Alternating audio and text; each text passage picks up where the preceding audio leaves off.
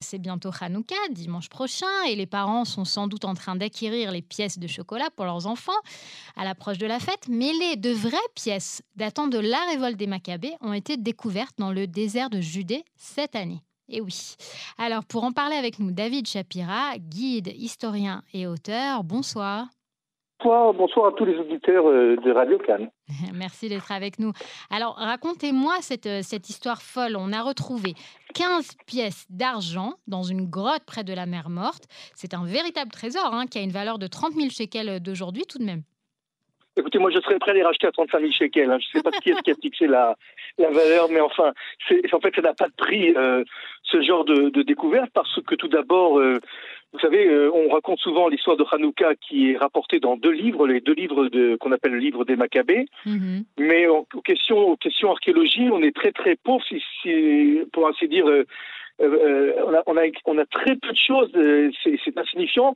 Et ça, pour une simple et bonne raison, c'est que après la dynastie des Maccabées est venu un roi qui s'appelait Hérode, mm-hmm. et qui s'est empressé, lui, de non seulement de, de, d'éliminer toute la famille royale, la dynastie des, des Maccabées, des Asmonéens, mm-hmm. mais en plus, euh, pour montrer qu'il était encore plus grand, encore plus beau, et encore plus fort et intelligent que les Maccabées, eh bien, il a systématiquement détruit euh, toutes les...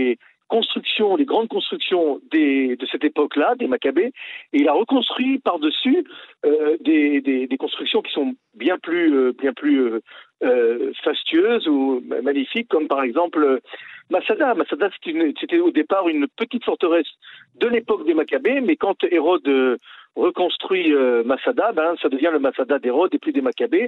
Et c'est la même chose pour euh, un endroit qui s'appelle Sartaba, aussi en Judée.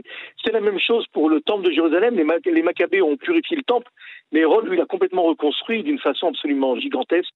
Donc, vous voyez, il y a eu un processus d'effacement, si vous voulez, mmh. de la part d'Hérode, de tout ce qui avait été fait avant pour montrer que lui était capable de faire bien plus grand, bien plus fort mmh. et bien plus majestueux. Donc, on n'a pas, si vous voulez, énormément de, de, de, de, de références archéologiques. Mmh. Et, et, et les combats, vous voyez, on sait qu'il y a eu des combats à gauche, à droite, on a les dates, et cetera. Mais vous voyez, après un combat, ben, c'est fini, quoi. Les, on, on, peut retrouver des, on peut retrouver des flèches, euh, des bouts de flèches, mais, mais on n'avait pas quelque chose de, de très concret.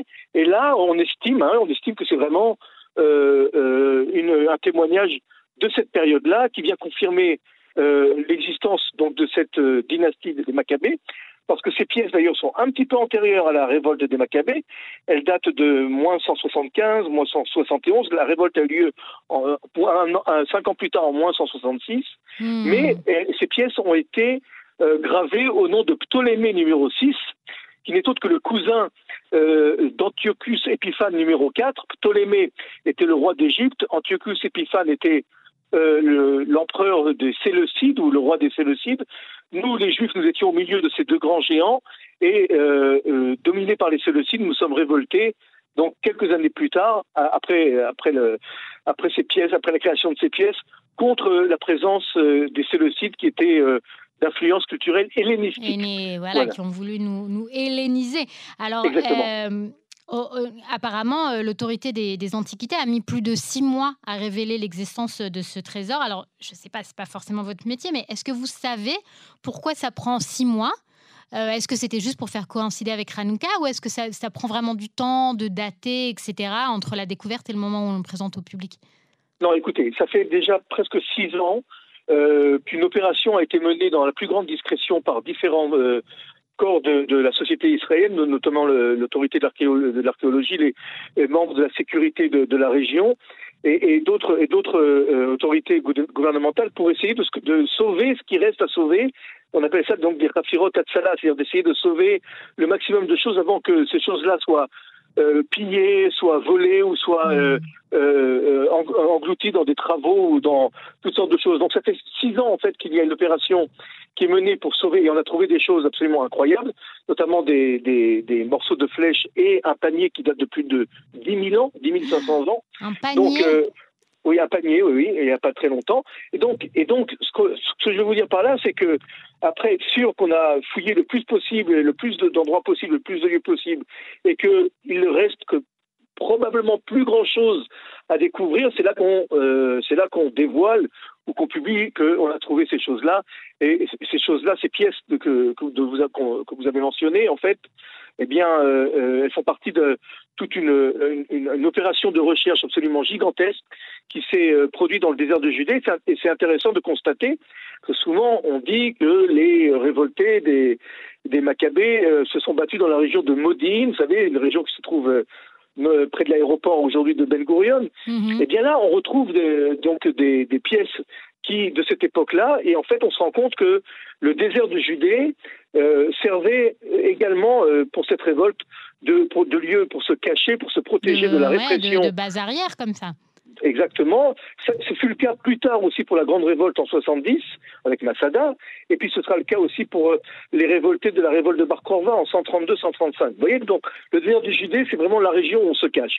Et en plus, on a, on a un témoignage dans le livre des Maccabées, le premier livre des Maccabées, chapitre deux, dans les versets vingt-neuf à trente-cinq, qui nous dit que des euh, personnes s'étaient réfugiées euh, dans des grottes, qu'elles ont été pourchassées par les autorités séleucides, les Grecs, et qu'elles ont été tuées Euh, et massacrés, et donc il se peut que cette personne-là, qui avait un peu d'argent, les cachait en attendant que, euh, en attendant de, d'avoir l'espoir de le retrouver, s'il, s'il devait s'enfuir ou se cacher dans, dans voilà, c'est ça. Il me semble que les archéologues ont dit que ça a été retrouvé dans une, une petite boîte en bois, sous, mmh. euh, sous un petit filet de laine, comme ça, donc la personne espérait retrouver son trésor.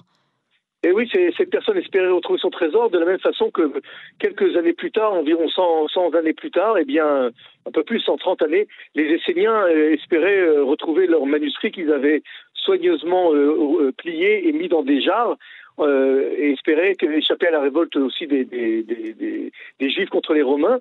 Et c'est la même chose, à chaque fois on espère qu'on retrouvera. Et vous savez, il y a beaucoup de choses comme ça qu'on a retrouvées.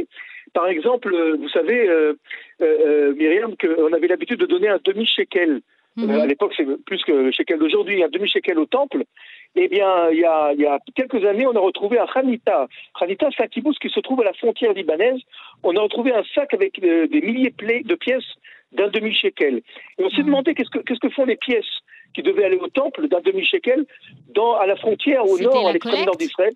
Eh bien, c'était un homme qui est venu de, de l'étranger, peut-être du Liban, de la Syrie, uh-huh. et que, qui est arrivé en direction de Jérusalem. Et quand il a entendu qu'il y avait une révolte à Jérusalem en soixante-six, il a caché ce trésor en attendant que la révolte passe mmh. et qu'il puisse revenir et rechercher ces pièces-là pour les amener à Jérusalem.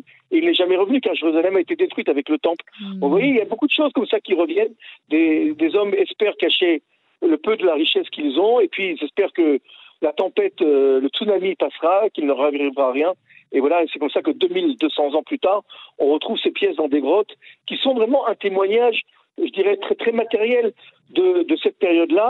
Euh, encore une fois, je répète que nous avons peu de choses mmh. qui datent de, de l'époque des Asmonéens.